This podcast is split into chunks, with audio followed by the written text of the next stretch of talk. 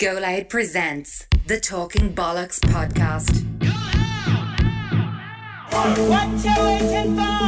What you backing in? Just a little more. Throw your whip in the snow. Fill your body up in.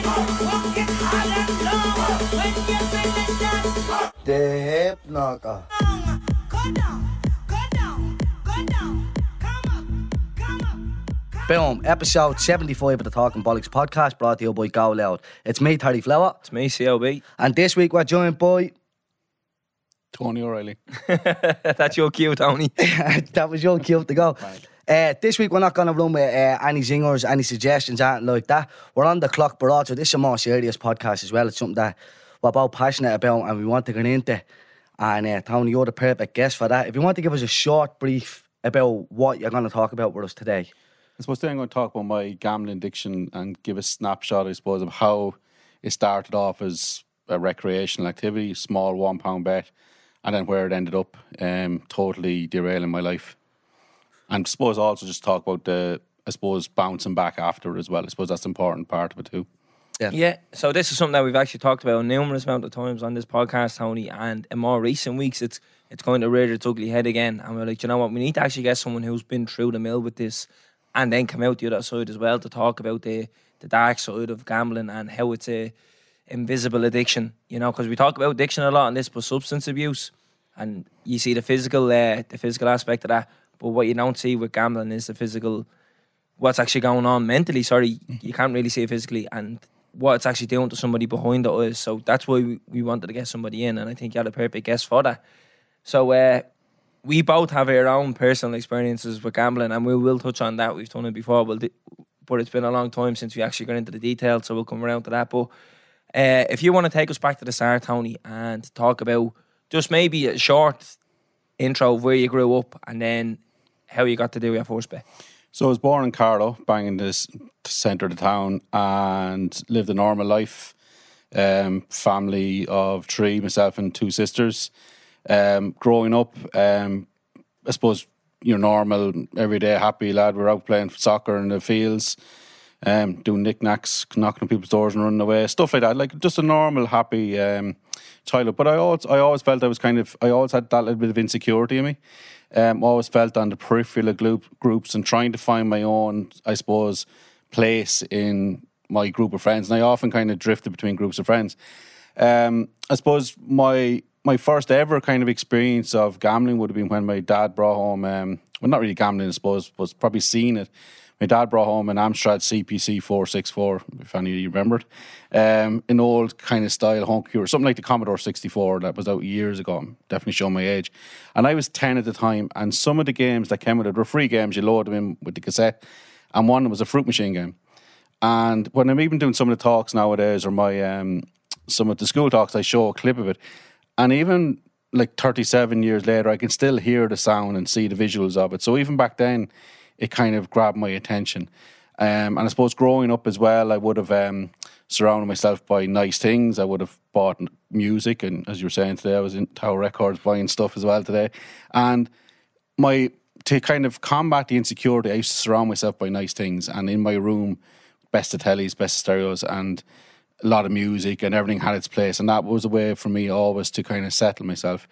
Um, and my first probably experience of gambling wasn't really until I was twenty-four, which in today's world late. Is very late. Very late. Yeah, I remember yeah, it was ninety-eight, the World Cup quarter final. That's at sixteen, yeah. like yeah. It was a different landscape back then for me. I suppose it was a lot of the gambling, or most of the gambling, was done in bookie offices. Mm. Online wasn't really a thing. Like smartphones only came in nine years later, so it wasn't really a thing, and it wasn't a thing in my circle of friends, whereas nowadays, you know, I'm I, we work with people who are seventeen, eighteen, nineteen in full-blown addiction from gambling. So um, yeah, my life growing up, I, I suppose I I left college, I went to the local I T, very young doing my leaving cert, went to the local I T, left college and went out working at an early age, and probably the sign of things to come is I really liked having money and buying things, and that's always been a narrative throughout my life, was buying stuff. And even today, while in Dublin, like, I'm just buying stuff. Like, and, I, and even though I haven't gambled in nearly eleven years, I would definitely cite online shopping and shopping as something I have to be very mindful of. Like an impulse thing. Impulse control disorder that gambling used to be. Yeah. But definitely that compulsivity. If you told me I have a new band, and I and I kind of heard one of their songs, I'd nearly have that feeling of I need to go and buy all their albums. Yeah, just to have them. And I really kind of, even now today, like in while I'm in good recovery from gambling, it's something I had to be very mindful of, and something that I kind of um, constantly am working on or battling against, as well as obviously being in recovery from gambling. Do you still get that impulse to, like, do you still feel like you could slip even though you're eleven years? Yeah, like, for example, like I wouldn't have had it for about a year, um, but I was over at the Liverpool-Everton game a couple of weeks ago, and, you know, I was walking down the centre of Liverpool at, I think it was about quarter to ten in the morning, and walking past the Ladbrokes. I can't really remember which book it was. I think it was the Ladbrokes, and the door was open, real inviting, kind of, not like here where it'd be a small door, like the whole thing was open. And for two seconds in my head, it kind of, no one knows me here. I could actually go in and place a bet and no one knows me. So even, I always say when I work with clients that if enough things line up, um, I very much could go back gambling. I just have to be very mindful of that, and especially with the shopping and with the other impulse that I have. I'm very mindful of every day. For me is a day kind of working on recovery. That's mad. Um, I'm kind of hung up on the fact that you were twenty-four doing your first bet, mm. because I was definitely under the age of eighteen when I was in a bookies betting, mm. and that was just a casual thing which I made to used to do it. You got a five or a tenner, you do an accumulator on a Saturday, hoping that you'd get served, and nine times out of ten you did. Yeah. And then because you're down there not often enough, usually your one behind the till would know you. Yep. You'd have no problem getting served. And then you said about the smartphones making it easy. I thought it made it more difficult because you had to verify your account then with a smartphone. Yeah, well, I've done T Y talks this year, and, you know, I remember asking a group of twenty lads how many of them gambled, and half of them were a brilliant class and were very honest. Half of them turned around and said they had online accounts. And I said, how do you manage to get an online account open? And they said, because we manipulate the data on our phone. And one of them said, Paddy Power thinks I'm twenty-eight. And I think it's more so when they try to take the money out. That's, that's when they, when the that's when they get through. Happen, yeah. But they can get the accounts open and get the bets on, but it's when they try to take the money out. Yeah. That's why we need more... or we need some kind of legislation, regulation, which hopefully is it's on its way. Mm. So, take us back to ninety-eight. You said it was the World Cup.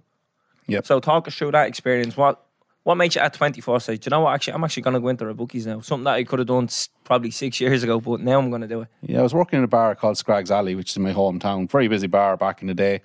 A friend of mine was sitting at the counter having a few pints, waiting for the match to kick off. Um, it was around lunchtime. And I remember he just very innocuously said to me, I'm going down to place a bet in the match. And I just said, just remind me lunch break, I'll go down and have a look.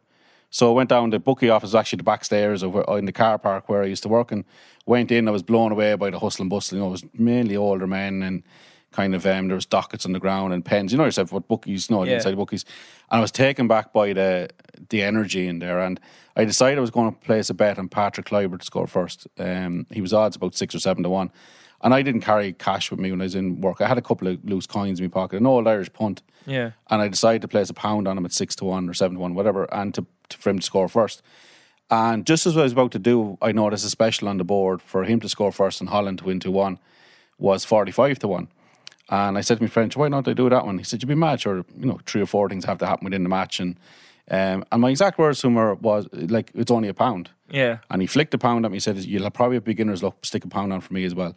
And we put the bet on, went back up to watch the match, and he did score after twelve minutes, Kluivert. And then um, I think Lopez for Argentina equalised after seventeen minutes. And then for the next seventy-three minutes, we headed every ball, we kicked every ball. It was, and we were we were telling everyone about the bet. So, like, yeah, you know, everyone's congratulating. Yeah, and you're investing it, but also people are congratulating you, even if when you haven't even won the bet yet, and saying, how did you even think of that? Like, you must be good at this. And um, in the eighty-ninth minute, the Bergkamp goal, the famous World Cup goal, Bergkamp's goal. And I often say when I'm doing the talks in schools, like, it wasn't just the fact that we won forty-five pounds. Like, at forty-five pounds back then, probably about a third of a week's wages for me, like probably the equivalent to putting three or four euro on today and winning one hundred twenty, one hundred fifty euro, something yeah. like that. And uh, which was a lot of money for me at the time. Yeah, definitely. But it was also how it happened. Like, the you know, the, the ball was taken down from the sky and he, just, he rifled it past the keeper.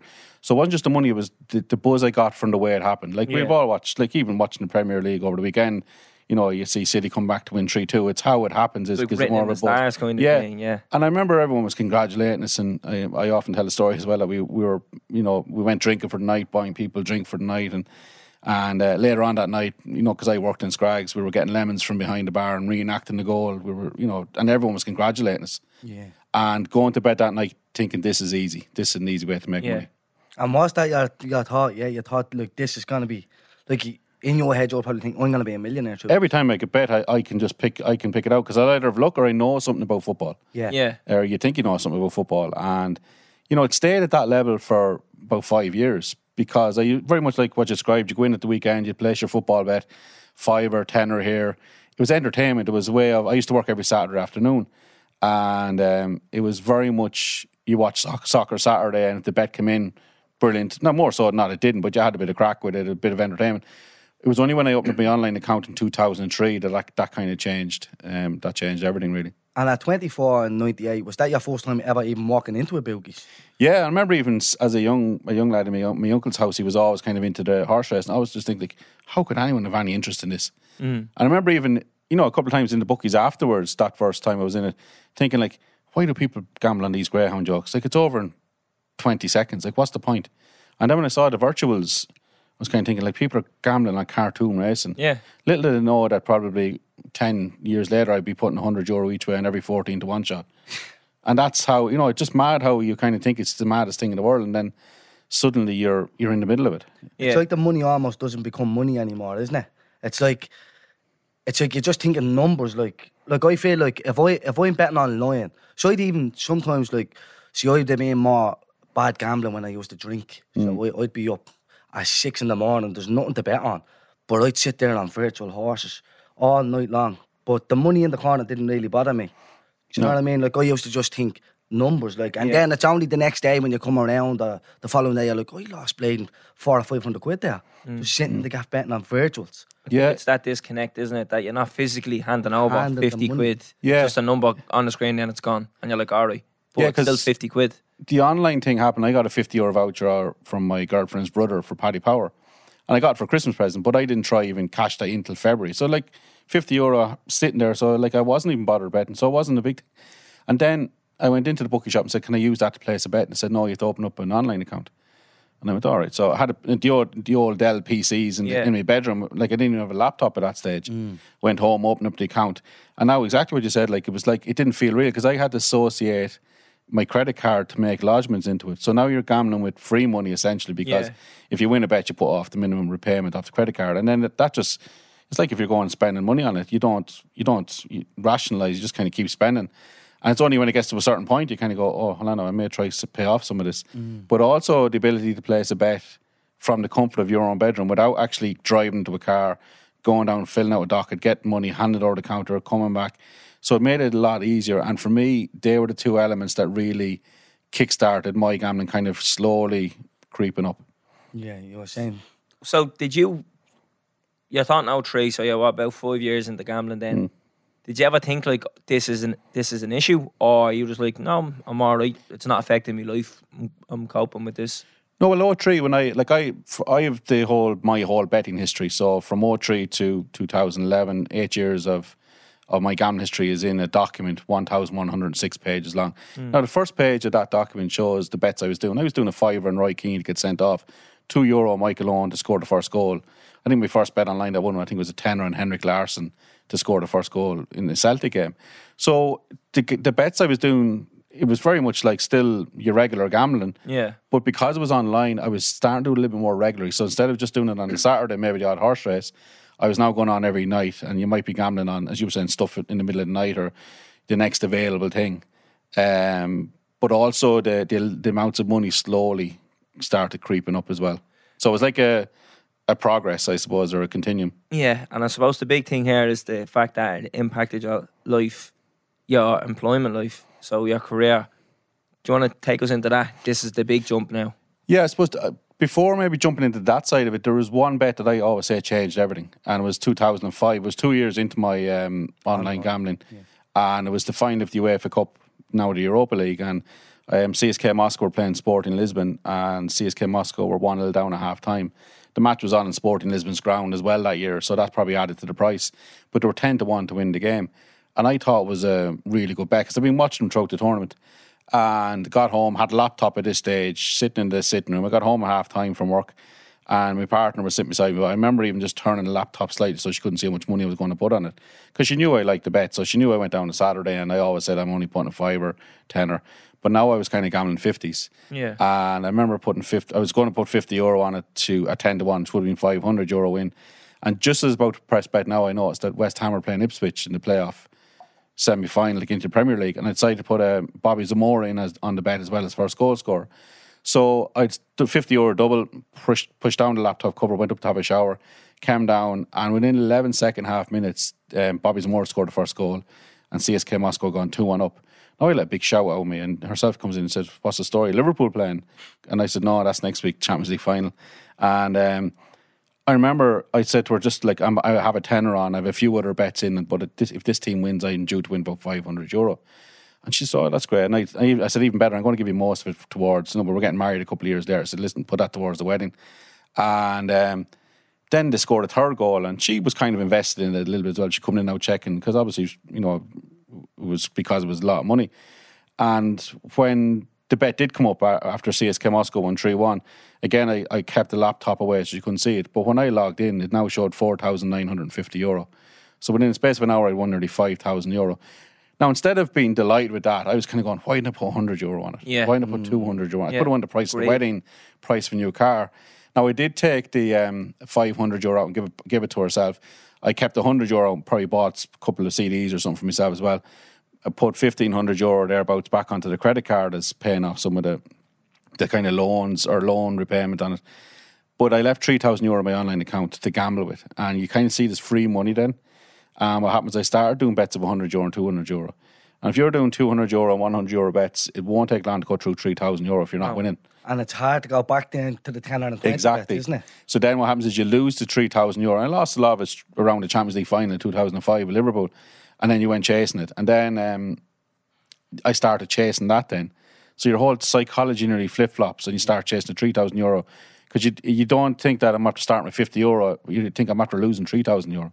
And then you chase, and then well, next thing you did, yeah, like that next, was your money, yeah. And you start chasing the three thousand euro, and then you lose five thousand euro on your credit card, and then you go to the bank, get a loan, top it up, start the whole process again. And fast forward on two years later, when I get married, I'm about twenty five thousand euro in debt before I get married, all gambling related. So it very much, very quickly started to impact life. And does anyone in your family have an inkling that no. this is going on? Not until it came to light in, in the weekend, twenty-ninth of June. two thousand eleven. People knew you liked the bet. It was only afterwards then people said, "Oh, that's why you were so withdrawn. That's why, you know, even the night your stag party you went missing for three hours because you were down at Paddy Power's when all the lads in Britain celebrating your stag party.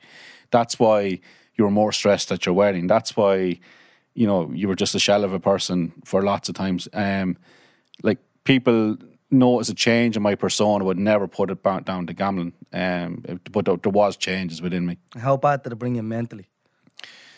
Very low, like, like you know, I very much at the end I had suicidal ideation. Um, you know, like again, I can chat about that later on. But like, I, I was in a hotel room in Carrickfergus, thinking of taking my own life. Yeah. So like, it starts off as a one-pound bed, and then it, it builds up to that.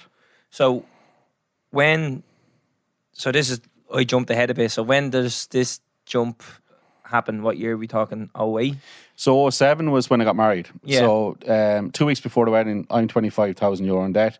We're supposed to have six thousand euro on my credit card to pay the balance of the wedding. And my wife-to-be had been giving me money to pay off the credit card. And um, I wasn't. I was trying to win back all the other money. So any money was coming in was gambling it. And then I was, I remember even, um, you know, a couple of, about a week before the wedding thinking, how am I going to get this money? So I went into the credit union and I said, "Can I get a loan of six thousand euro for a wedding?" And they said, "No, we can't give you money. You've got too many top-ups in the last twelve months. And I go into my bank. They say the same. So I'm kind of weak for it and kind of going, how am I going to get this money together? So what I do is I start selling all possessions, trying to win. You know, I'm putting it online and they're putting money onto the account, trying to win the exact amount. And then like, um, you know, we, we got a present of the, we got a present of the wedding, the balance as a present. And so I thought I was after getting no trouble here. So I arrive over to um, Cyprus, like eighty of us went over for the wedding. And, um, you know, I'm sitting there. I had an old Nokia thirty-two ten at the time, like smartphones running going in. So I was there. I used to ring in my bets. So like even when I was ringing in bets, I used to know my sixteen digit credit card and were off by heart when I was ringing it in. So I knew that I couldn't ring in bets over there. I didn't bring my laptop with me. So I'm thinking, I'm over here. I'm after getting, I'm after getting out of jail as, su- as such with the um, Someone's with the present. Yeah. Sitting there thinking, I'll be fine. I'll fix the other bit when I get home. But part of me was always thinking as well that my, you know, my fiance thinks there's another six thousand in the credit card, so she could ask for extra while we're over there. Or, so part of me is always thinking I need to get this back quickly as well. So I'm over in Cyprus. Um, forty of us arrived the first night. Drinks on arrival, dancing, singing for the night. Going to bed at night, I noticed uh, a couple of P Cs in the foyer of the hotel with internet access. So my thing was, well, maybe I can have a few bets when I'm here. And then you're also thinking, well, we're after getting a bit of cash as presents, so I can I can use some of that to pay off the hotel and use some on the credit card. So I start gambling. And, you know, the first morning I sneak down, put in the Cypriot pound and lose a couple of hundred euro off the bat. And then you start panicking again. So then by the afternoon, you're down a thousand euro. Then you're down two thousand euro. Then you're down four. And then a couple of days before the wedding, I put two thousand euro on a horse to try and win it all back. The horse gets beaten by a neck. And I'm there sitting in the hotel bar thinking, shite, what am I going to do? It was two days before the wedding. And my friend even came in and said, are you okay? I mean, best man, are you okay? He said, you haven't been, you know, yourself since we arrived. And of course I fobbed them off saying it was just wedding nerves. And then I remembered, I went online to try to get a free bet, and I remembered that I had an ongoing bet that I'd forgotten about. And two of the two of the parts of the cumul, the four-part accumulator had already won. Derby County were playing that night in the playoff final. They barely won one nil. So three parts of the accumulator out of four um, had won when I'm going in to celebrate my wedding. And I know there's a horse race two days after the wedding. That horse has to win. If that horse doesn't win, I have no way of paying for this wedding. And I was stressed during the day of the wedding. Like I was, should, I didn't, I didn't enjoy it for what I should have, uh, what it should have been. It was tarnished by gambling, of course, yeah. And um, and then two days after the wedding, I'm sitting in the hotel room.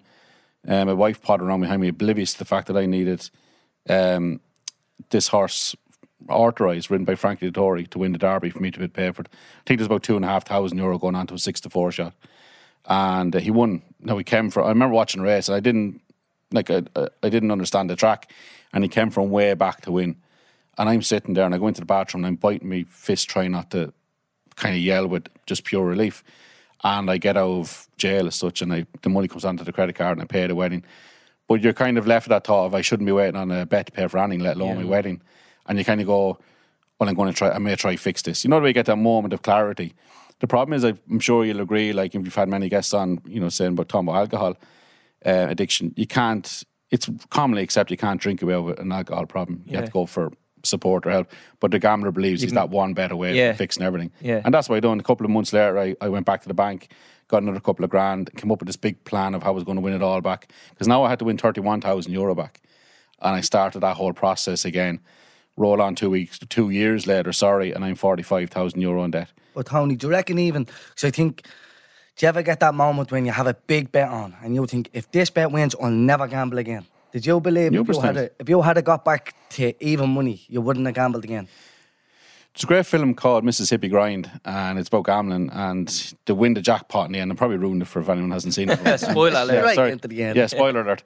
Um, And there's a moment at the end of it where you just he goes in, he goes sits back in the car, and you know, even though he's he's sorted everything out, he he'll go he's going back at it because it's about being in action. It's not about the money. Yeah. If I got all that money back at any point of my addiction, I would have started again. Like there was one point where I I I won ten thousand euro. I think it was the half time, full times, and start of it could have been the two thousand six World Cup. It was before it was really a problem. And I could have cleared all the debt. Now, I wasn't gambling related debt at that time. I could have cleared everything and had a thousand euro left. For, and I said, right, now I'm clearing everything. I remember I was on a high that night and thinking, right, I'm going to go book a holiday in the morning. Um, it was a Saturday night. I'm going to book a holiday maybe Monday morning when the money comes into the account. And then I was just thinking, I don't need a holiday. I'll lose a thousand euro. It was the Galway, it was the Galway races and I lost a thousand euro and then I went chasing. By the end of the week, the ten thousand euro was gone. So it was kind of like, it was never... It was never going to stop for me until I hit that rock bottom. And that's the thing. That's like the worst thing for a gambler can like that they can do is win. Mm. Because once you get that high, they're like, do you know, if I won once, I can do it again. Yeah, you chase losses, chase wins. Constantly. Yep. And it's sad because it is one of the biggest highs you can get in life, probably. Uh, some of the biggest highs I've ever felt was waiting on one horse and you've a treble on, or when you're watching a match and you've a bet builder on you, if the first goal scorer, that's in, this is in, this is in, you're waiting on that last thing. That high is unmatched, but that low when you lose a few mm. quid that you don't have is is one of the worst yeah. that you can go through. Do you get me? You would fast forward a couple of years and I had a fourteen team accumulator on a Wednesday night. It was the English League Cup, Scottish League Cup and Belgian League Cup, and there was one team called Lorcan. I had thirteen out of fourteen of the bets up. I knew they were up. On the accumulator? Yeah, and I, and I would have won three hundred thousand euro to get me back. And that would have got me back. And Larkin were one nil up on the seventy-ninth minute. Sorry, did you say you were three hundred thousand down now? You no, I would have, yeah, I would have been, I would at this stage, I would have stolen three hundred thousand euro.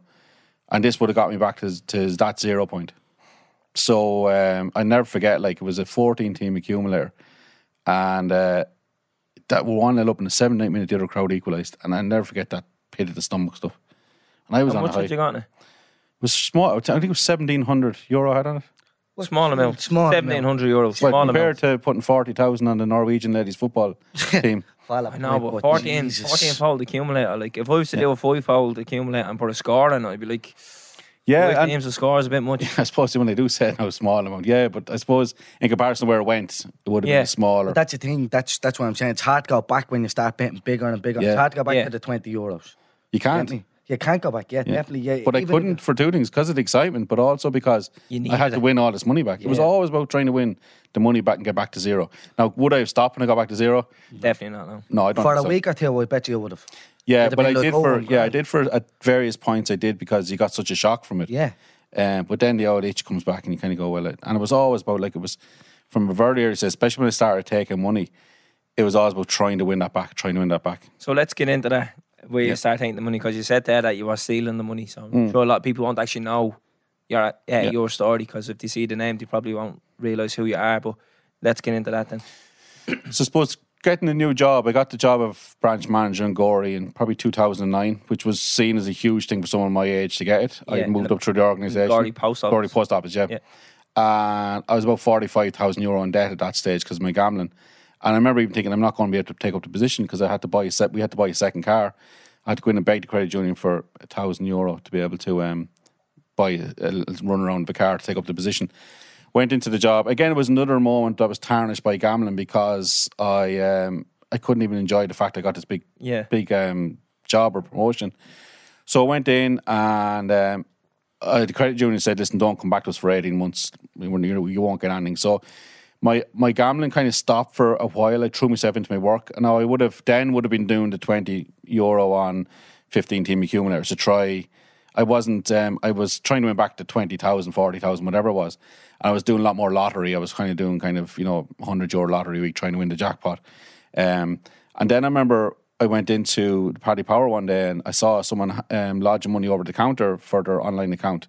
And I was just thinking, oh, I can start doing this again because I was always very mindful of doing bigger bets um, in the office because I always felt someone would question it, whereas online it's completely anonymous. Yeah. So I started selling stuff again, starting to bankroll my big plan again to try and win all this money back.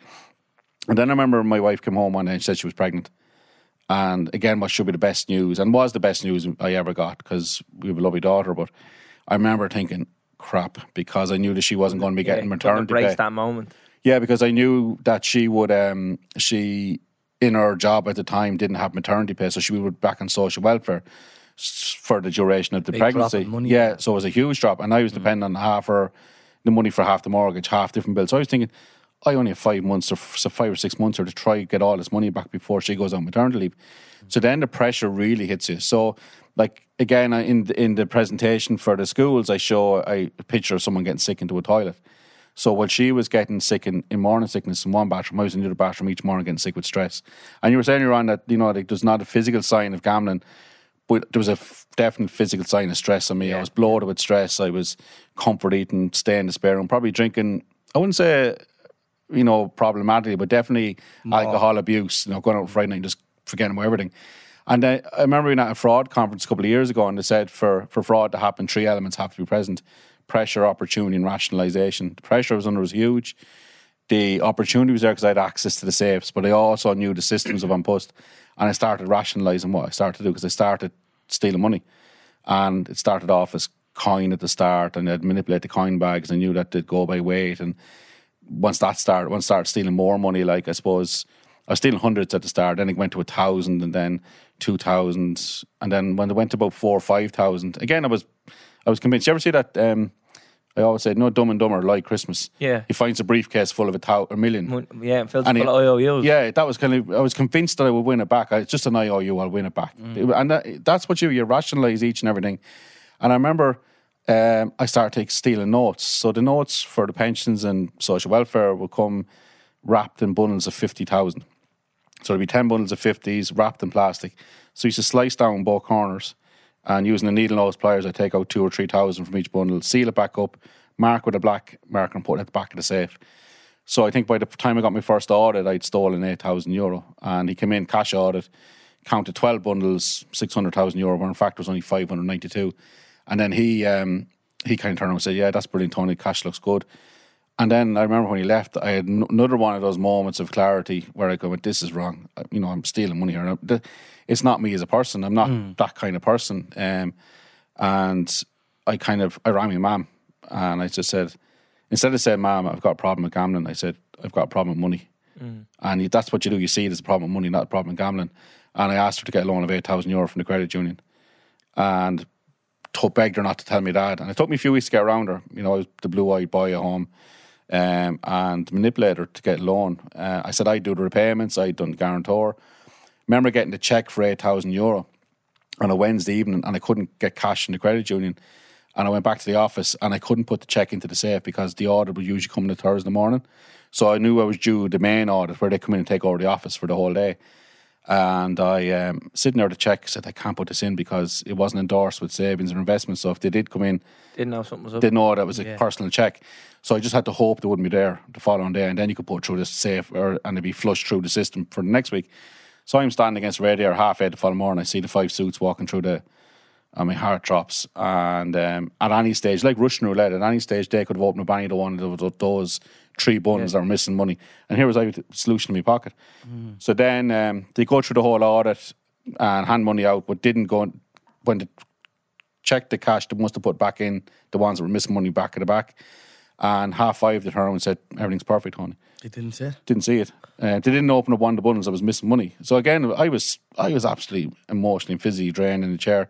And then it's like a, a scene out of a film. You know, the camera panning on someone, you can really see what they're thinking. And I'm kind of going, they're not going to be back for another six months. I've already got through it twice. If I just leave that there, I can use this eight thousand euro to bankroll my new plan. And I so started the money gam- you had to get off your ma, basically. Yeah. So I cashed it in and started gambling that. It's the equivalent of what happened at the wedding, basically. Yeah. You were down six grand, someone yeah. paid it, or it was six yeah. grand to play with. And I started gambling, and I lost it within, I lost it within four or five weeks. And then, of course, you start stealing more money and more money. And my daughter was born a couple of months after that, and by the time she was born, I'd stolen sixty-eight thousand euro. And again, I just hid that while I was out on maternity leave. Uh, another big moment ruined by gambling. And um, I remember even in the hotel, even the, sorry, not the hotel, in the in the hospital, ringing everyone at half two in the morning, giving the good news. And there's tears rolling down my face, and not tears of joy, what it should have been, was tears of sadness, anger, regret, giving out to myself, how did you get to this? Like, you know, I'm, how did I get to, like, sixty-eight thousand euro was, it was kind of, and I hadn't been able to ga- gamble it back or win it back. I was sixty-eight thousand euro I'd owe, but I also had to forty-eight, fifty thousand I had to try getting to my own. So it was just pure pressure. It was just, it was horrendous. So, personally, over your head, there's what say there's about fifty thousand euro yeah. in debt legally, yeah. and then you had to rob in sixty eight thousand. Yeah, and you're robbing to try win back the other, to try get back to that zero. And it was all like, it, I'm very even when I'm doing the presentations at schools and stuff like that, I'm always very conscious. That's all I keep saying. It was always about getting back to zero, fixing it, always about fixing the problem. And I got back after three weeks um, paternity leave. I didn't even want to take time off with my daughter every morning because I wanted to be there to try steal more money to fix it. And I just kept stealing money, stealing money. And were you doing the same technique every time?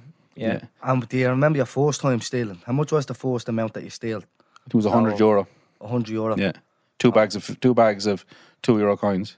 And then just gambled that. And then it, it would have been out. Actually ninety euro because it would have replaced with a bag of ten cent, and that used to bring the weight back. Right. So that, and then it was in a cloth, pink cloth bag. So I knew that they picked it up, didn't know that it was, and even the weight it. Be very similar in weight. So I was used to be experimenting with all this. The thought process just to mm. get the money, like. Yeah, but see, it's like any addiction. It's like any, kind mm. of, especially gambling, you'll find ways to get money. Like, you'll think of in, ingenious, like, I was only even talking with this the other day to someone, like, I, I remember getting a tip for a horse on the day I was going on my holidays. I was going, we were going to Lanzarote or Tenerife or something that evening. I had a thousand euro in my pocket, spending money. And uh, got a tip for a horse run for Paddy, I think, in the Scottish Grand National, twenty-five to one. I was told, each way bet, you get you get your money back. Went into the bookies an hour before the race kicked off, and um, I'd lost nearly all the money because I was gambling on cartoon races, gambling on everything, and I just went on that r- kind of chasing.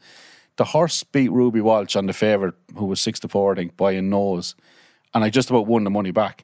Just before that race went off, I was down nine hundred euro, and I was thinking, said, right, if this horse doesn't win, I'm going to go outside and go and start beating my head off the wall, go home with cuts and greys, throw me wallet away and say I was mugged. And that's the levels you go to. You'll find ways to navigate anything. I think I lost my wallet three times. I'd never, touch wood, touch wood, I'd never really lost my wallet. Um, it'd be there, I'll do it now. Yeah. And But I used to find ways to navigate and, and to um, navigate through different situations. But that was one of the ones kind of, looking back, kind of going like, you were willing to put your head nearly through a wall just to cover up this gambling. It's scary, isn't it? Like, it's, and I think most people as well have... Uh, a story about gambling where, because many a times I left the building and thought to myself, you know what, I'd, I'd rob a car now at this stage. Like, I remember years ago, we was Forbidden Fruit, you know Forbidden Fruit? We were supposed to go there, me and all the boys, and the day before Forbidden Fruit, we were all in the buildings, we were having a few drinks, and, oh, tomorrow's going to be great, and no matter how much it is, no, you're going into really, really bad debt, but I remember I had six hundred quid on me, and I won a bet, three hundred quid, so I was up to nine hundred quid or something. And I ended up losing that within the space of two or three hours, all of it. So I remember leaving, I was walking up the road, I was like, looking in cars and all, I was saying, I'd love to break the window and just take money or do something. Now, I never did, thank God, but I remember thinking, like, I'm at the fucking all that away there. Can't go out tomorrow, can't go to this, I had to be in buzzing all day. And you're thinking about all sorts of things to try and get money up just to go out then. And, like, even that, like, that's nothing. That's a, a tiny portion of the amount you ended up losing. Yeah, but I think it's it's relative. I think the stress or that feeling mm. is the very same. Like it's it's the amount of money. Like I will, I've worked with numerous people uh, on a professional, um, in a professional sense for years, and ninety percent of their story is ninety percent of my story. Like ninety percent of what you describe or I describe, you kind of go, yeah, bar the zeros. It, yeah, yeah, it's the exact same nearly. So it kind of. It's relative. Like, is that desperation feeling of, I like, I in that moment you're willing to do anything. The difference was maybe that you did, you didn't do it, and I did do it. But given any other situation, you could have ended up like I. You often uh, people say I never would have stole. Like, you know, you're you're this, you're that, the other. You know, like online, you're always going to get online abuse. Like you're a scumbag, or this, yeah. you're that, and the other. But I would always say, like, if your back is against the wall, you you're do a anything. Desperate man. So if you're if we're in the middle of something and and you can't feed your family, you'll end up stealing to feed your family. one hundred percent. Like, we'll do things in desperate situations. Now, I'm not I'm not kind of trying to um, condone it. condone what I done, because what I done was wrong. Like I, sh- I should have or could have asked for help. Like, looking back now, I would I do that's what I do now. That's but in that moment, like, fear, pride, and ego stops you from yeah. mm. from looking for help. And then, you know, you don't want your friends kind of turn, what do you mean you gambled three hundred euro for like you need you? What like what's wrong with you? And I doubt that's what stopped me. And then, like, I never knew how to ask for help as a younger person because I always felt insecure. So, like, it was nearly like it was always layering up towards then. Mm. And it was just like, I just, I'll fix it. And you're convinced you'll fix it. Yeah. So, you said you robbed sixty-eight and then you're about fifty thousand in debt anyway. So, that means you've gambled over, what, you're talking about one hundred twenty thousand euro, give or take. You're after gambling. Mm-hmm. That's yeah. what you've lost. How, how many years span would that be? So, what year would it have been that you realised you robbed sixty-eight grand from the post office? two thousand ten. So I suppose you're looking at, um, you're looking at probably first online bet. I suppose the stealing part was done very, very quickly. Yeah. It snowballed very, very quickly. Yeah. Um, so probably, you, you, if you look at my gambling progression on the my online account, you'll see that it starts very, it's a slow burner and then mm. suddenly just boom, goes. So I think it's... Um, from the first minute I stole money, um, probably got sixty thousand, probably a matter of a month or two. No, I wouldn't say a month, probably two or three months. And then fast forward in September, October, November, December, fast forward two and a half months after that, there's an extra two hundred thirty thousand euro on top of the sixty-eight. That so, you robbed? Yeah. So by the time the third order came, I'd stolen two hundred ninety-three thousand euro. And I wasn't surgically moving cash at this stage. I was just changing figures on a, a thing called an A R, which is an accountable receipt. So, um, when people, you know, when checks were more popular back then, so like people would come in and pay checks for their savings, investments, bills. You would get the checks off the counter, you'd to- total them all up and do a, a check lodgement each day. So you'd have five of those lodgements each week for the cash account for the audit. Now, I was just upping that figure by nearly three hundred thousand, so I, was, I had it in pencil and changing it. Um, I didn't know where, like even looking back now, the rationalisation, like I, even trying to rationalise it now, like it was just, I was just changing the figure. Like, it was always going to get caught, but in your mind, you were convinced you'll get away with it. Um, and I remember, like, there was a time with the banking crisis, so there were a lot of people were moving their money from the banks into the post office because it was state guaranteed. So for us to have figures of half a million on checks wouldn't have been unusual. Yeah. So I remember the audit team arrived on the, I think it was the fifteenth of December that year. It was time of the bad snow. We had really bad snow around that time. And they, did, they hadn't come in November. And then they usually wouldn't come in December because it's so busy. Um, but they came on the fifteenth. I'm sitting against the radiator. And I always used to sit there on a Thursday morning looking at the cameras. And I saw them coming through the, the alleyway. And my heart just dropped. I ran out to the toilet, got sick. Um, changed the figure, brought the A Rs. Just five little slips of paper. Texted my wife and said, I'm sorry for everything. Because I was convinced that was the day I was getting caught. Because you would have like three hundred thousand off, and the office balance would be probably around eight or nine hundred thousand. So you're nearly a third of the, your office Someone balance is missing. missing yeah. Went back in, put them back in the safe, and just waited to be caught. Um, and he, I remember he took the he took the, the um, A Rs out of the safe, went over, jotted down the figure, and I was kind of looking at him, and uh, put them back in. So he didn't question the figures there and then. Again, they left that day and said everything was perfect, Tony, the office was going great. But I always left that, I was also left with that um, thought that at any given time, the figures, the proper figures from the bank would come through to their office, and they would kind of say, where's the, the it would show up somewhere yeah. on a balance sheet over there. So again, you start panicking. Like four days later, we had that really bad snow that we had in two thousand ten. Like the whole country came to a standstill. And I remember getting up at four o'clock in the morning and driving to work. Took me four hours to do a forty-five minute drive. Nearly crashed the car four times. My wife begged me not to go because um, because it was, you know, so it, it yeah. was. And uh, I remember I got into the office and the area office rang and said, what are you even doing there? And I said, oh, sure, I'm so dedicated, you know, I'm brilliant. Yeah. And we were all laughing at the phone, but little did know I had to be there to hide this theft. And there was people who lived five minutes away from the office, couldn't get out of the driveway to come to work, but I was after driving four hours and nearly crashed the car. And um, I remember I didn't care. I was potentially going to miss my daughter's first Christmas because I had to be there. And over that Christmas, I was just stealing more money, trying to fix it.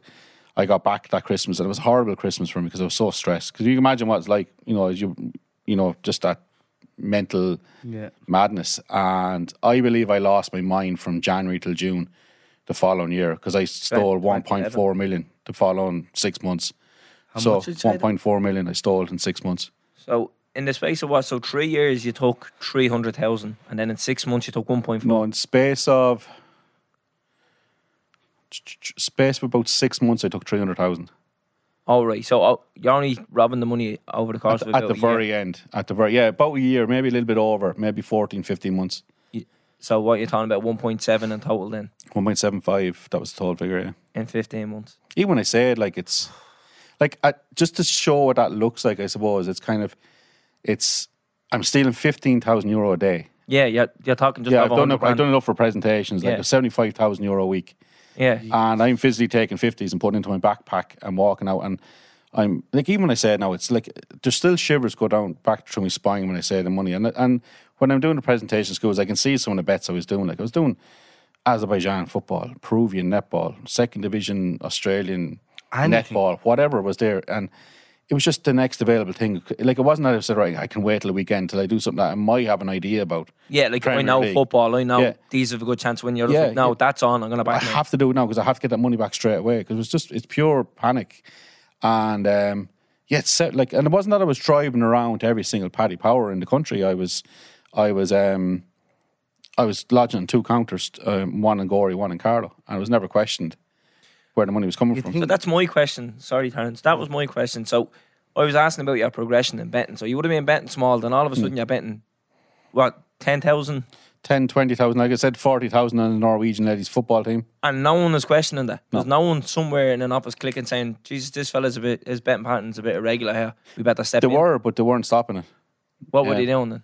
They were, were I've in? heard since, I suppose, Aaron Rogan um, done a great book called Punters, around the rise of Paddy Power, and there's obviously a section around my story because it's a big part of their story, I suppose. Well, like, and I admire their business acumen. Like, they've done, like, they started off very small, and they're a multi-billion pound operation now. But they got it wrong with my story, and probably in some ways, probably maybe still getting wrong. Another, like, addiction, gambling addiction is still a relatively new, I suppose, in comparison to alcohol or drug addiction. Yeah. It's there, but it hasn't. It's not only really been talked about. So, like, he was saying that. On some days, I on quieter days, that I would be doing as much gambling on my account than the rest of Paddy Power put together. I would be, my account would be, um, I I was doing huge amounts of gambling. They Google mapped my house, see where I lived because of the amounts of money I was putting on. they thought I was another Barney Curley because I was going to catch them for millions, um, because my betting habits were so erratic. Um, you know, like, and, and he wrote about that in that book. It's well worth a read if you ever get a chance to read it, but it was kind of, it was just totally off the scale. Like, it was nearly like everyone was aware of my account there. Like, there was people set or told to stay on late at night to monitor the account to make sure that, you know, that I was able to get bets on or whatever. And um, it was never questioned. It was never... No one tried to intervene and say, hey, where are you getting this money? Can you afford this money? Gambling addiction was a different landscape back then, as well as gambling at the very, as I was saying at the start. So even from a money launderer point of view, it was never questioned. Um, and I'm sure that would be different now, but back then it was just... And what, what do you think would have been the best thing for somebody in Paddy Power or someone in the bookies to deal with you back then in terms of questioning and preventing? It, it depends on timing. Like, at any given stage, like at, at, at the start, if someone had intervened before, I suppose maybe before I even started stealing money or a larger amount of money, I might be more open to someone saying, listen, we think you might have a problem. You might, you know, you might be more open to listening to some to someone saying that to you. By time, by the time I had gone past that point in no return, no matter what anyone had said to me, it wouldn't have made a difference because I had to get the money back. And that was another question I have here, Tony. Was your end goal always to, I'm going to win this amount of money and I'm going to put it back into the post office? Yeah. You were always going to put it back yeah. into the system? Yeah. eleven years later now, since my, you know, since my gambling came to light, I'm still paying off my own personal debts that I'm talking about from earlier on. I didn't take any of the money I stole. I didn't pay off my debts. Yeah. I um, and I won a lot of money as well as lost a lot of money. How and much did you win? I won nine over nine million online, and I lost ten and a half million. So my count, my total online losses, and I know this from the documentation I got, my total online losses were one point four one seven million, and I would have lost about three or four hundred thousand euro physically in the bookies as well. So uh, you're counting about over two million after losing. Yeah, a lot. Yeah. Your gambling career, basically. Yeah. And you, I don't mean to sound real, but have you got anything to show for that? Did you ever like win a big amount and say, I'm going to pay off the mortgage or something? No. And I was I was asked that in the, one of the interviews when I was interviewed by the guards. Said like, I, like they were going through my betting history. Said like you won, like I won four hundred sixty-two thousand euro one weekend. I said you've had nearly half a million euro account there, and you never thought paying off your mortgage. And I said no, it's my gambling money. He said what do you mean? I said I could have had a thousand euro in my pocket, and anyone who might have a gambling addiction listening to this would definitely relate to that. I could have had a thousand euro in my pocket, and the car would run on fumes. I wouldn't go in and put twenty euro of petrol in it. Or I wouldn't get a bag of chips if I was hungry in the way home, because that's my, that's my gambling money. And as I said, I'm still paying off the loans to this day, the loans the loans to different financial institutions. Um, but I never took any of the money, just paid off everything. I didn't, I'm still driving a runaround of a car. Um, I still owe lots of money. I still, um, I've nothing to show for it. Um, I lost my house through it all. I lost my marriage. I lost my freedom. Um, I lost a lot, but I gained a lot more back. But for material wise, I lost a lot. Like, um, so I've nothing to show for it, but I do. I've I've a good life now. I suppose I've, I'm happy. You're gambling, yeah, brave. Gambling, you learned your lesson, yeah. And but they, their lessons that, yeah, materially I've nothing to show for it. Mm. But other than that, um, I've a lot more. Than, yeah, come out the other side. Look, that could yeah. have been a, a a more tragic story than yeah. than it is now. You know, but uh, see the four hundred sixty-two grand you were talking about there. Was that cash or online? Online. It was all online at that stage. You had four hundred and sixty-two grand. Yeah. So I started off with a five thousand euro bet on a Friday evening, and it was one of those weekends where everything just went right. You know, well, not everything. I kind of, I was betting online. Um, I got a bit of a win. I think one of the bets I won sixty-eight thousand euro on, um, on accumulator, and then lost it all. But then another bet I had going got me up again. I had two big wins, one for ninety something thousand euro, one for one hundred fifteen thousand euro, and I was on a roll. So I had one hundred twenty-five bets that weekend and forty-six winning bets. And the reason I know all the figures I do with my presentation, yeah, yeah, yeah. just in case you think I'm like Rain Man or something. No. um, so so you you have, what was it, four hundred sixty-two grand? Yeah. How much do you owe to the post office then? nine hundred thousand. So just to give you an example, like that weekend I won eighty thousand euro on Carl Schwarzel, who won the Masters. I haven't already bet forty-eight thousand euro on Tiger Woods.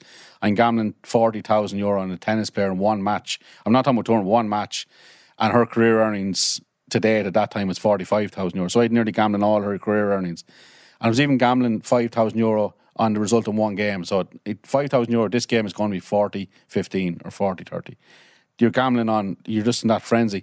So over the course of the weekend, like, you know, like people say, like, you're how long are you gambling? I'm probably gambling eighteen hours a day. So you're checking results, you're checking systems, you're making plans, you're gambling during the night, you're checking results. Um, I wake up that, yeah, I wake up that Tuesday morning, there's four hundred sixty-two thousand euro in my account, and I'm buzzing. I'm kind of going, right, I'm halfway there. I'm ha- like, even if I got the money back at that stage, I would have been caught. But I'm in my head, I'm halfway here.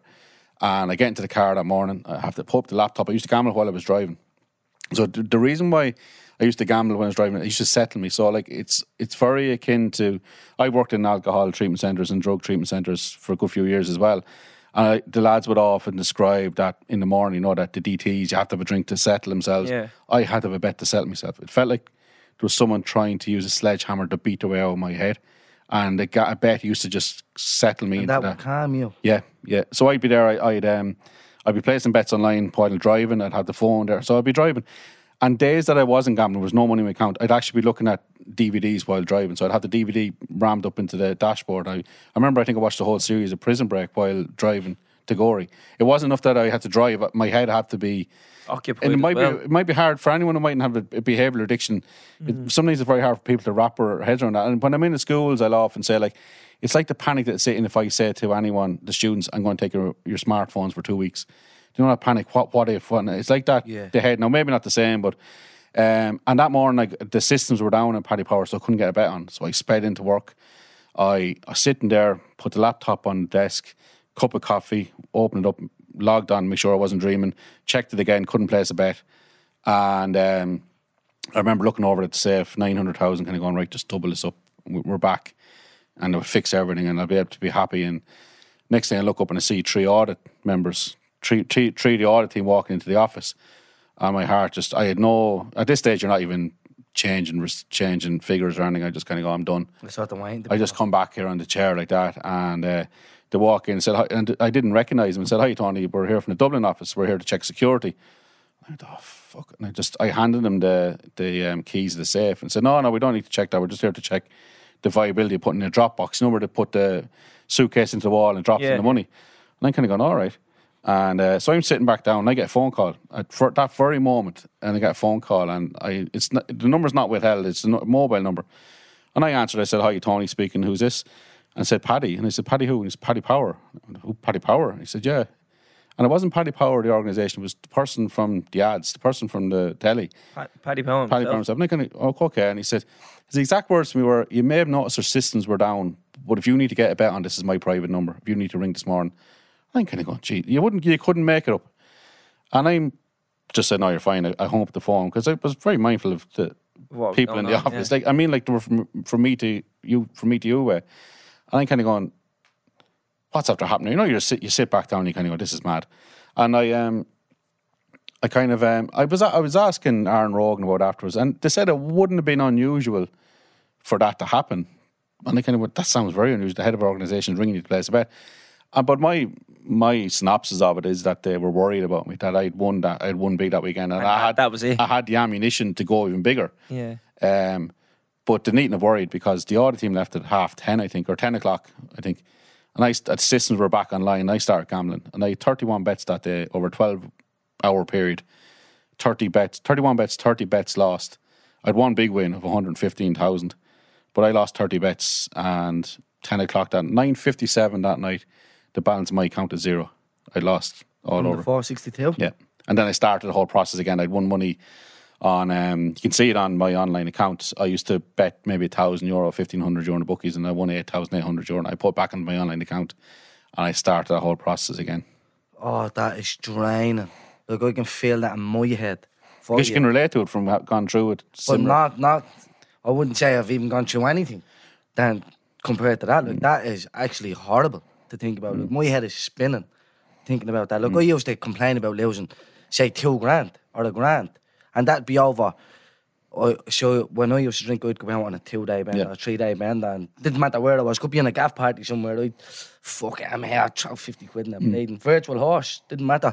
And then it's only a couple of days later, you'd look back and you go, yeah, bleeding bash, I could have got a couple of tracksuits and this and that out of that. And over the course of a few days, you'd be at losing a grand or two. You're talking four hundred sixty-two grand in twelve hours. It could have been four thousand six hundred. It, it was what it meant. Yeah. It was that thing of, oh, I was nearly there. Mm. Um, and like I remember, I remember I had thirty thousand euro on a horse at ten to three. Like, and it's mad, like, even, I'm talking about it as if it was just a tenner. Yeah. Like, yeah. It's just because I'm so used to the figures. Like, I'm not trying to dismiss the amounts. Like, I remember I was, I had thirty thousand euro on a horse at ten to three or one hundred thirty, whatever. And I was never, I was sitting up in the bedroom and we had a kind of a small telly in the wall. And uh, I had the, after the race was on, I had it piped up and, you know, herself was calling me to come on. And I was, I'll be there in a minute. And like, I, I think she must have t- diarrhea more times than I, I'm down, I'm in the toilet, I've been down. Yeah. Because that's where I spent most of my time. Yeah. Um, gambling. And um, I remember the horse romped in by about twenty lengths. And I remember just thinking, oh, fuck. It wasn't like, I won one hundred thousand euro and it didn't even, I didn't even flinch watching the race. And the joy had gone over, well gone over. Because for me, it was kind of, oh, I have to go again. I have to try use this. I was nearly, I was nearly like a, a boxer against the ropes. I was just, yeah. I was mm. just nearly gone. And this was just like that one reprieve. And I went, I don't want to go into the next round. Would you rather just lost the money? You'll often hear that with a ton of people at, at the stage when it gets to gambling addiction. It's the nearly there's nearly relief when you lose, because you can just kind of, as you I think one of you were saying around that, the mist kind of the mist kind of rise and you kind of see a bit clearer and you kind of no, it's when the mist rise and you kind of go, oh jeez, I still have to get this money back. But you'll often hear people saying that that moment the respite is worth anything when you don't have any money to gamble for that while, because then you, you know don't have that to go again. Yeah, I don't have to go again. But then the panic sets in, and then the scheming sets in, and then the manipulation sets in, and then you start again. So it's like this constant, um, I don't even talk about, almost like it stressed myself. Even, it's that constant um, rat race. Yes, exactly. That's the best way. It's just, just it's just, it's just constant. Hamster on a wheel. Yeah, yes, and sometimes you fall off, but then you, then you kind of going, yeah, I want to stay off, but I have to get back on. I have to go on it, yeah. Yeah, because I have to fix this, and it's horrendous. So tell us about the day where it all goes wrong, all goes tits up, it blows up, and you get found out, Tony. twenty-ninth of June, twenty eleven, uh, I arrive in on a Wednesday morning. It was a surprise audit. Um, I didn't go into the office, thankfully, because that was always a big fear of mine, just being there and being caught in right there and being kind of like trapped. And I remember I, I drove into the car park at the back like I did every morning, and I saw all the Portlaoise Reg cars, so I knew it was the area office, and I... I ha- I just had an inkling, you know the way you just know. I think what happened a couple of days previously, I had been uh, one of the girls who worked there, her mom had died, and I was at the funeral in, in Bray or something, and I think when they went back to collect the cars, that they noticed that my car was back there. I was doing the cash account before anyone could get in the office in the morning so I could be ready. So I arrived in and I, I, I saw them, and it was like that rush. It was just like adrenaline. It was just kind of like, you know, I went into flight or flight, and I I, I just got, I went. I got into the car and I drew. I drove. I was, was speeding out of Gorey. I had a tracking device for Tyre kidnapping, um, satellite device. I took that apart and threw it out the window while I was driving. I took apart my mobile phone and threw, took out the SIM card, threw that out the window. It was like a scene from a film. I was expecting the Garda helicopters to be flying, and I hit a humpback bridge coming over. And I nearly bounced over the bridge into the river. I was going so fast, and I eventually calmed myself and and got in. I think I stopped in Drogheda or Dundalk. I can't remember. And my whole idea was just to go as far away as I could. And the furthest way was Belfast, because I was kind of going, like, just get to Belfast, different country. Uh, I changed a bit of sterling. And even going into changing sterling, I, I went into a shop, bought a, I'll never forget, a Mercurial Nike hat. I had that on me, so I couldn't, you know, I was so paranoid. And I went into the shop, I went into the bank, changed whatever I had into sterling. I think I got six hundred sterling and drove into Belfast. And I just kind of calmed and just kind of went, right, collect yourself. So what to do? Straight into Paddy Power. No, it wasn't, sorry, it was Ladbrokes. I went in and started gambling. While you're on the run? While I'm on the run. And it was just, it was that kind of, because that's where I was, I felt, I was in that, that bubble. That was your coping. That was my safe place, yeah. So, five races in, five hundred sterling down, and I kind of go, I'm, I've no money here. I'm going to end up sleeping on the streets of Belfast. And I put one hundred sterling on the last race, a horse at six to one, the horse won, and I got the money back. So I went and tried to book into a place in Belfast. They were looking for I D. So again, paranoid. I didn't want to book in with my passport in case the guards were flagging stuff. And I just got in the car and drove out of Belfast. And the first town I came across was Carrickfergus. So I stopped in the Carrickfergus, booked into a hotel called Dobbins under my friend's name, gave them cash, and that's where I stayed for a couple of days. It's still gambling during the day. I used to go down and start gambling. I won a fortune while there in, in physical bookies. I was on a roll. I was winning money, won a couple of grand, lost a couple of grand. Um, and still gambling online, even though I knew the theft had come to light. I was still gambling online. I had a few bets still going, um, and it was a couple of, Wimbledon was on at the time, so there was a couple of tennis matches that were delayed because of rain and they were pushed out, and I, I was still gambling, still thinking I can still fix this, even though I know the theft, it's too far gone, yeah. too far gone, but at least if I can fix this, it's something. And that's where your skewed thinking comes in. So what um, about your wife and family and all that? I didn't care. I just, at that point, you don't care. They know where you were. That no, no one knew. I left on the Wednesday. All I'd done was I'd sent my co-worker, who had been the Mails manager, I sent him a message saying, I'm after being involved in a car crash outside Tullow. The, I'm okay, but the ambulance is on the way. So it's just because I knew they were in there. So it was just about trying to buy time. time then, yeah. So I'm in Carrickfergus. My, my, um, I suppose that the Friday night, I was there from the Wednesday. And again, from the outside, it was like someone who was on holidays. I was kind of like going out on a few drinks during the day. I was kind of going into, um, going into kind of um, have meals. Very poignantly, I suppose, I went in to get tattoos. And I had a tattoo on my arm of this stupid looking awkward Chinese kind of symbol thing. And I got that covered up. It was like, and I got my daughter's name on this arm. So it was like, It was like, I don't know what it was. It was kind of like, I don't know. I wanted to have her with me, but I wanted to forget some of the past as well. Yeah. I was getting ready for, I don't know what. Like I was a getting, new life kind of thing. I don't. I didn't even know what was going to I was just getting ready for something. Because yeah. I knew this was big. I knew that whatever happened was going to be big. Whether it was me taking my own life or me not being, me, whatever was going to happen. So it was kind of like, I remember everything really changed on the Friday night. I, I lost all the money online. And I drove into Belfast because I had one of those dockets with about ten thousand euro on it. You know, the ones I used to do during the day. Mm. And again, I was waiting on a tennis match on that. So one went down, the, the online bets went down about seven o'clock on a Friday. And the other one came up about half seven. And I was there, right, I need to get this online to stay gambling. It wasn't even that I could wait till the, till the Saturday morning. I had to get in there. It was like trying to get in and get your fix. Yeah. So I just had to get in. So I drove into a random Paddy Power office, handed in the docket and said... Um, there's a bit of money in that, can you put into my account, Tony ten? And he said, yeah, no problem. Now, he was on his own, he was very busy that evening, and I remember that transaction was usually about forty seconds, forty, fifty seconds. And he went into the back, and I knew he'd have to ring Gorey, Paddy okay. Power. Yeah, yeah. So I'm kind of going, if he rings them, they were obviously going to have, will have been contacted by the guards, because they would have put two and two together. Um, but I didn't care, I had to get this fixed. And I remember him looking at me. And I've heard since that they had pictures of me behind the counter and they had pictures of me on their system, and they were told to take my bets but not to spook me. And uh, But I was, I was I, I was panicking because he was in and out, in and out. And I was kind of going, this is not right. So I just spun him some yarn about, oh, the car's double parked, I'm going to go outside. And I went up to the end of the street and um, I remember looking around the um, corner and a police car comes flying down, pulls up outside. And I kind of go, oh, crap, they're here. And... Um, They start talking to people outside, and um, they left after a couple of minutes and just flew off in another direction. Now, the rational mind would kind of say, listen, just leave your docket and get the hell out of here. Yeah. Um, but no, I, I needed that money. I, I had to have it because I only a bit of sterling left as well. And I had to had to get that docket back. I had to get back online, win all this money back and fix something.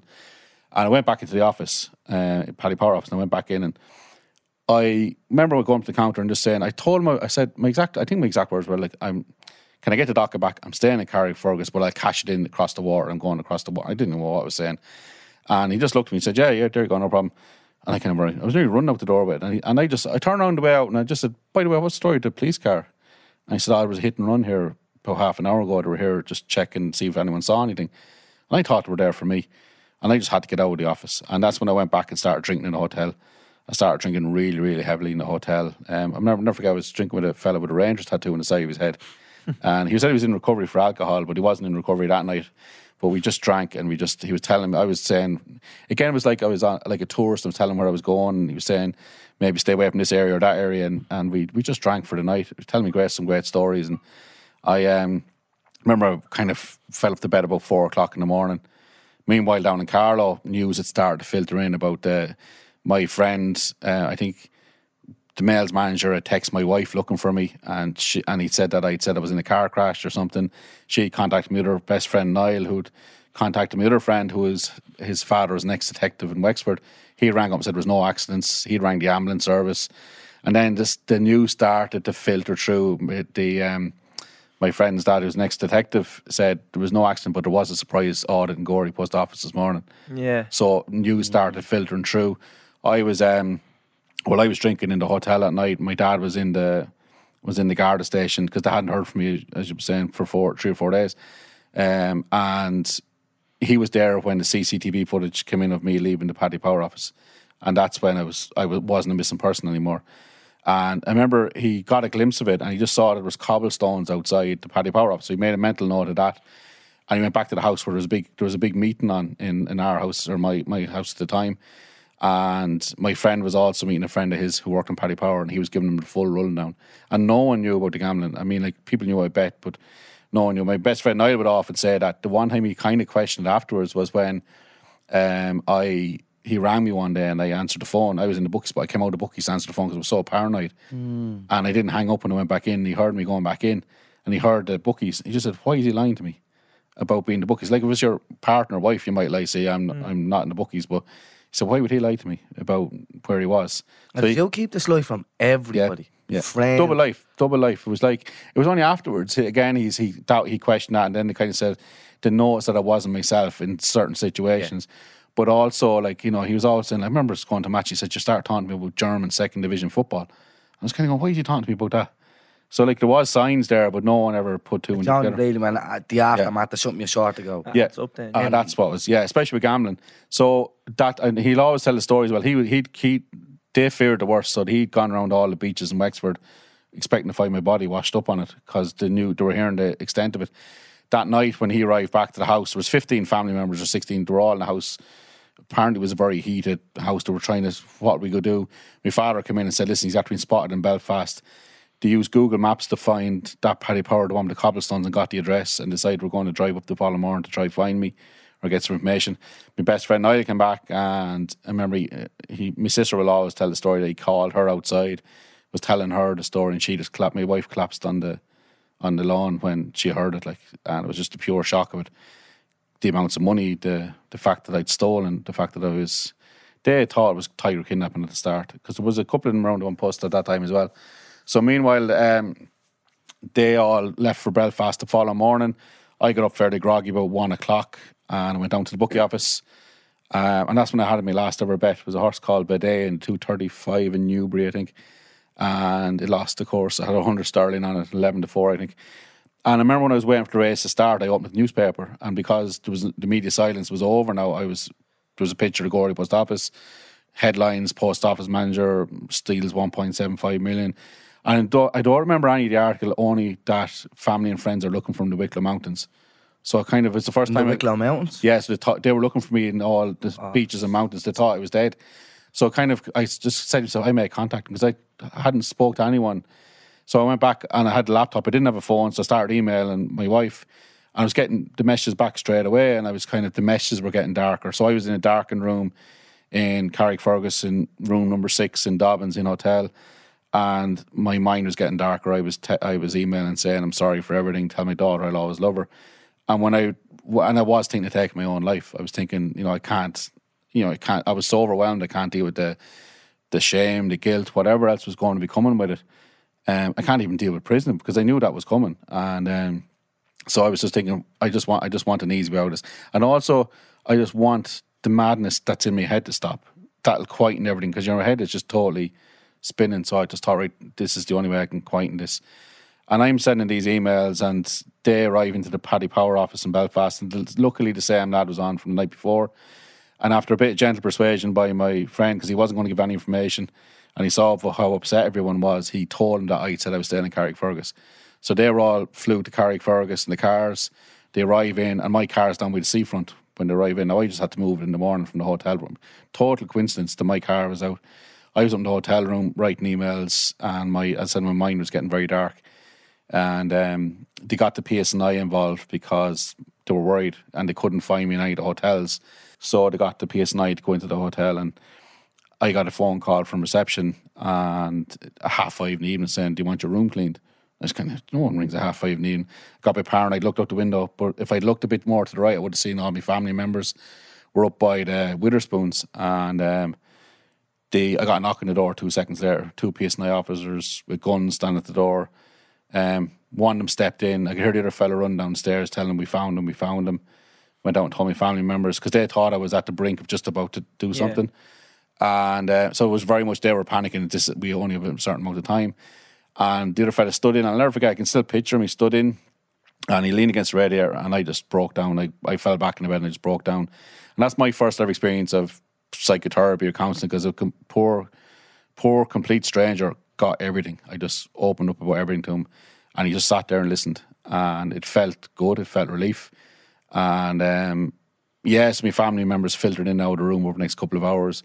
All I wanted to do was see my daughter. I was very distraught. All I wanted to do was see her. And um, yeah, we left Belfast about half ten that night. Stopped into a petrol station on the way down to get a bottle of water and walked in the petrol station. Very surreal moment. I actually walked in and I could just see my picture out in front of all the newspapers. And very paranoid, and get the bottle of water and get back into the car. And then I heard the news bulletin, the radio. Apparently it was on the six o'clock news, nine o'clock news. But it only really hit me when I got home. And I saw my mum for the first time. The look she gave me, I'll never forget the, the day I died. It was just pure look of disgust and disappointment. And that's when I really knew that the impact I had on other people. And yeah, I didn't leave the house for three weeks. And then I started, went to treatment then three weeks later. And that was the start of the recovery journey. Were you, when were you arrested for it? I went into treatment. I, I actually presented myself. I I, actually, I was so paranoid about being around the town. The guards were brilliant throughout the whole process, I must say. And the detectives, like, they met me in um, my solicitor's house, and they took a lengthy statement, and they said, just hand up. I handed up, me, my dad had already handed up the passport, and I just said, I'm going to treatment. I said, listen, we'll talk to you when you get out. Make sure you get yourself right. And um, went into treatment, and I got out on the seventh of October, and I was asked to present myself to Gorey Guard Station on the seventh of December, I think, two thousand eleven. I was arrested and charged with forty-six counts of theft and false accounting, interviewed for twelve hours. You know, the lace is taken off you, the belt taken off mm. you, the mug shot, the fingerprints, and that's when it really hits you. You're locked in a cell, eating your burger and chips between interviews, and you kind of really, and you know, I've never been in trouble before, like, this was alien to me. Yeah. But they were brilliant. Even when they dropped me, like, they dropped me home that night, like, my friend was going to let me, they dropped me up, up the road. So, this, like, the detective, Ian Hayes, was absolutely brilliant. He said, listen, Um, we don't want people to be talking, so he dropped me so that they wouldn't see me getting out of a guard car, because I was actually going in to get him the needle and nose pliers as evidence. And before that, they had come and they'd done three search three search warrants. They were looking for um, looking for journals um, of how I kept it, but I kept all the figures in my head. Yeah. Um, I'll never forget that day as well. Like, just st- sitting in my parents-in-law in a Hello Kitty bedroom, and five lads going around the house and interviewing everyone. It was. It was It was horrible in lots of ways, but then I was arrested that day, and um, I was told the court case would take about um, take about a year between the book of evidence and everything. So um, yeah, it was a year later. I was in a courtroom in Wexford, and um, I was sentenced to three years in prison. Um, now I was told it could have been. I was ex- I was told to expect between five and seven. I was going to say, were you happy with three? Yeah, because I think because I was able to prove that I hadn't benefited financially as such. Like, people say, oh, you benefit, you got the thrill of the gambling, but you, you don't get thrill of gambling. Like, yeah, it's honestly, if you're taking yeah, money and buying a car. But I, I didn't have a car, I wasn't, the house wasn't changed, I wasn't going on holidays. Mm. Like, you know, from, for thirteen years through all my gambling, I was never in Anfield once. And all the money that passed me. Now, I'm a big Liverpool fan. I've been over there a couple of times since. I was over there a couple of times before. And, but for all the money that passed through my hands, I never went on any holidays or went. So that was very much one of the mitigating circumstances um, that, that I hadn't financially benefit. benefited from it. Um, and I was still paying back the money. And um, so that was on the lower end of what we expected. But I'll never forget, I was standing in there. And I remember talking to someone in Coombeera, and he was always saying, um, you know, if they talk about the if they talk about the negatives first, you're okay, because talk about the positives, it's going to be on the lower. I remember I said, right, she's talking about the negatives. Right, she'll be okay. Now here I am saying the Memorare and the the Serenity Prayer and everything in the corner, and my whole family to the right, and you can see people. And I heard her saying the word six, and I just looked over at my friend, and we just went like that. And then she said six, and then she worked backwards, and she got four years at once suspended. And even, you know, I was led away, and there's footage of it on, you know, it's one of the documentaries that they've done called Fina. And you see me getting to the back of the prison van and going across Wexford Bridge. There's tears rolling down my face, but tears of relief, because I knew what I had to face, and I knew that that was the worst part of it over. And I got kind of mentally strong, so that I knew that I could face whatever prison was to throw at me. But um, yeah, it was a tough. The unknown was a really tough. But I, like, I hands up from the start. I didn't try to blame anyone. I took full responsibility of it. It did. It had. It did come to light in Aaron Rogan's book that Paddy Power had paid the money back, the one point seven five million. They got on post to sign it. They paid it back? Apparently so, yeah. I, we, we had... I remember around the time was I when I was being interviewed by the post office um, afterwards, I, I agreed to, you know, go in and give mm. them everything about the how I done it. They said, would you mind kind of working with us to try reclaim some of the money back off the insurance? Because the money was insured. I think there was an excess of quarter of a million, but the rest was insured by an English insurance company. And um, I remember, yeah, no problem, I'll do whatever it takes. And then they just they didn't ask then. And my solicitor thought that was a bit strange that yeah. when he tried to contact him and said that he was, the case for that had been pushed up. So apparently, anyway, what we believe is that shortly before, shortly after the court case, that the money was paid back and there was non-disclosure signed by Manpost. Um, and I remember Aaron Rogan asked me how I felt about it, and I felt very mixed. When it came out in the book, I remember reading, it was in the Business Post, the article stating, I remember I felt conflicted, I felt angry, I felt a bit relieved that, you know, in some part, even though they hadn't come out and said, yeah, we had failings in this case, because they never commented on the case, that showed that part, they took some sort of responsibility. Yeah. Like, I take full responsibility. What I done was wrong. I should have asked, yeah. for it. I should well, have, someone whatever. Someone should have stepped in somewhere. Yeah. It's like, I worked in bars for years, and if someone's physically drunk, you'll you, say you don't serve them. Yeah, you say, you say, listen, come back tomorrow, or listen, take a break. Or, but with the gambling, it kind of really puts all the onus on the person to take their own break. Like, you mm. know, I need to say for gambling matches, or take time to think when the fun stops, stop. It's different landscape now. I know that there is change on the way, but back then it was just like, you know, they will restrict your county if you win too much. Yeah, so this is what I wanted to get into. I've heard stories where they butter up people. So were you buttered up? Were you given like these special like exclusive deals and offers and offer trips away? Like, I've heard of yeah. people being brought to Champions League finals and stuff. Yeah, so I was a v- I was V I P. So to yeah. be a V I P, you had to be the biggest loser. So you have to lose over a certain amount. I think it's over thirty thousand. I don't know exactly how much it was. So I was brought to the Europa League final in Dublin. Um, wine and dine, silver service, steak. I was brought to the Budweiser Irish Derby. Um, I know that if I'd asked for a box seat in the Premier League game, I would have got. I was told if I'd asked for a round the world trip, I would have got. I would have got tickets for the World Cup in mm. Brazil or whatever to keep you gambling. And that's yeah. um, so I was definitely buttered up. But I think so. That's what I'm saying. You know, where they they fall back on this, like, oh, when the fun stops, stops, gamble responsibly. But do you not think they should have more duty of care yeah. for their clients? Definitely. And step in there, especially when you see the irregu- irregular bet. But to have the technology like to do it. Exactly. Like, you know. Because as you said, this is something I wanted to touch on was if you win too much, they step in and be like, listen, because I heard of someone, now I thought this was a myth, you know, this is bleeding Rain Man fairy tale mm. stuff. But, you know, there's professional gamblers yeah. out there who are banned from every bookies up and yeah. down the country. Yeah. They can't set up an account. Mm. But even if someone does win one hundred grand, they use it as a marketing thing. Oh, look, we're after getting cleared out. And it's it's worth the weight in gold because they'll get more people gambling because of that. I was going to ask you at the start, do you think there's a bit of arrogance to gambling, being like, look, I knew this was going to happen and that's what I'm at the yeah, point in this goal. It's about predicting the future, isn't it? It's about kind of like, I, I believe I'm right. And for me, it was ego, like, you know, kind of, mm. I can predict it, like, I'm brilliant. And in that moment, like, if you get all the losses in that moment, like, you're, I, I feel like I'm after winning all this money, I'm brilliant, I know what I'm doing. Or yeah. And then at the start, when you're sharing your bets, you know, other people will tell you how brilliant you are.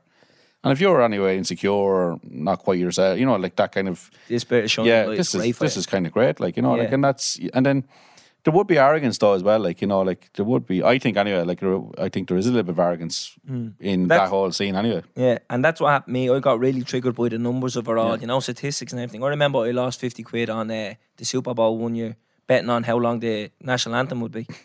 You know what I mean? I was like, this is actually ridiculous. This mm. is stupid. Like, why yeah. am I even betting on this? But I bet on it for the sake of saying, like, usually it's over two minutes, but this time it was under two minutes and I lost. And then another time, remember McGregor fought Mayweather? Yeah. I had a hundred quid on a punch to be thrown in the first ten seconds. And was that? Yeah, he threw a punch in like six seconds or something like that. And I remember jumping around the house cheering when a punch was thrown. Everyone's like, what's wrong with you? I said, I had a hundred quid on that. And that's when I knew, like, this is fucking stupid. It's not as if you're putting a hundred quid on, like, United to win on Saturday. But yeah. there's no even buzz out of that. You're getting ten seconds and you're either going to be on a high or on a low. But the thing about in-play betting is you'll get ten seconds, but then you go in and do it again. Yeah. And you go and do it. Like you were saying about one of the, one of the ones I had before, you just reminded me, was that, like, Champions League final, Barcelona and Man United. Like, I'd be a bit of a Barcelona fan as well. And I had Rooney and Messi score both in ninety minutes. And Rooney that was scores. in Wembley in yeah. twenty eleven. And Rooney scores. Rooney scored, yeah. No, three one. Yeah, Rooney scored. It was three one. And I jumped up and I said, why are you doing celebrating that? And I said, no, no, no, no kind of forgetting myself. And then, then Messi scored. And then I, I jumped up and I said, what are you doing? So I had to tell him, I think I had five hundred euro at eight to one, won four grand. But I told him I won five hundred euro. Yeah. I always took the zero off it. And I bought drinks for the night. And you regret, how would you pick that? You know, the, again, yeah. the arrogance, the ego. But it is one of them, like when you click a big bet mm. and say the boys are there and everybody praises you. Yeah. How did like, you do that? You like, that's that's unbelievable. But it's not. It's luck. It's just yeah, it's complete luck. It's only many markets, like, you know, like who someone to score uh, off their left foot, off the other lad's arse, go into the goal. You can gamble on whatever you want nowadays, mm. and that's the scary bit. Like I was even talking to someone earlier on. It's like those markets are there, and you're kind of going, It could be one hundred fifty marks on a football game. There's no need for one hundred fifty marks. No, no there's But not. You will find something that will resonate with you in that moment, mm-hmm. and you'll back yourself. You know, like, for that one to throw a punch in the first ten seconds, like, it's kind of, look, how does anyone even think of that kind of yeah. thing? Yeah. I seen another one the other day. It was a bet uh, a friend of mine done, and it was a bet builder. And, you know, it's like mm. so many shots, so many goals, so many cards. And he was he had, like, four out of five up. Um, for something like a ten, I was getting back two fifty. Mm. And at half-time, he had four of them up. And I think the next one was like four shots on target. But at half-time, there was already three shots on target. Mm. So he's waiting for forty-five and minutes. And the other team was down to ten men as well. Yeah, waiting forty-five minutes for one shot on target, right? So with that ten, he was getting back two fifty. The cash out was two hundred quid. And I was thinking, they're withholding twenty-five percent of that bet. Knowing quite well, he's like, there's going to be another shot. Yeah. You know what I mean? You think they'd just say, right, look, there's the money. Because then they have forty-five minutes to bet it. But they didn't, they withheld it. And then the shot came in, and anyways, after like, it's all psychological, like that. But that thing wasn't there when I was gambling that um, cash out or with uh, reversal or withdrawal or mm. withdrawal reversal. Mm. So none of that stuff was there. Like, that's playing, like, if you know, if, if you cash out early and then it does come in, you're kind of thinking, I should have had two hundred fifty instead of two hundred twenty-five or two hundred. So you start chasing the other fifty. Like, yeah. The whole psychology is, yeah. is and mental it, behind it. Well, the money takes a second to go from your account to theirs, but it takes three days to come the other way. Yeah. You know what I mean? I just, it's also I, up in their favour, isn't it? Yeah, yeah. But like, it is always stacked in mm. their favour. If you win too much, they reduce what you can bet. You know what I mean? If you're losing a lot, they entice you to come back in. Yeah, like like I know we're kind of like bookie bashing now, but I'm I'm not anti-gambling. Like, even what I've gone through, I'm not anti-gambling, but I am I am very much anti-gambling harm. And like, we're we're still seeing the same failings in our service of, you know, there's still a lot of failings in it. The legislation and regulation is is non-existent, really. Um, we need that to be kind of changed. Um, but, you know, the problem is that there's, you know, the there's no appetite for change there. Like, we, you know, we're supposed to have regulation. The heads of the bill were published in two thousand thirteen. It's still not enacted. The previous record was the alcohol bill was three and a half years, and there was heavy lobbying against that. So we need to see those changes so that it is regulated, like what, like how it is in the U K, where there are fines for their failings. Um, and I think, like, it's it's so set up. Um, Like, it's it's marketed as this entertainment, and that that's fine. Like, but if you went to the cinema or went for a nice meal with your partner or, or went to a concert, you wouldn't ask for your money back on the way out, because you see it as, I'm paying for the entertainment.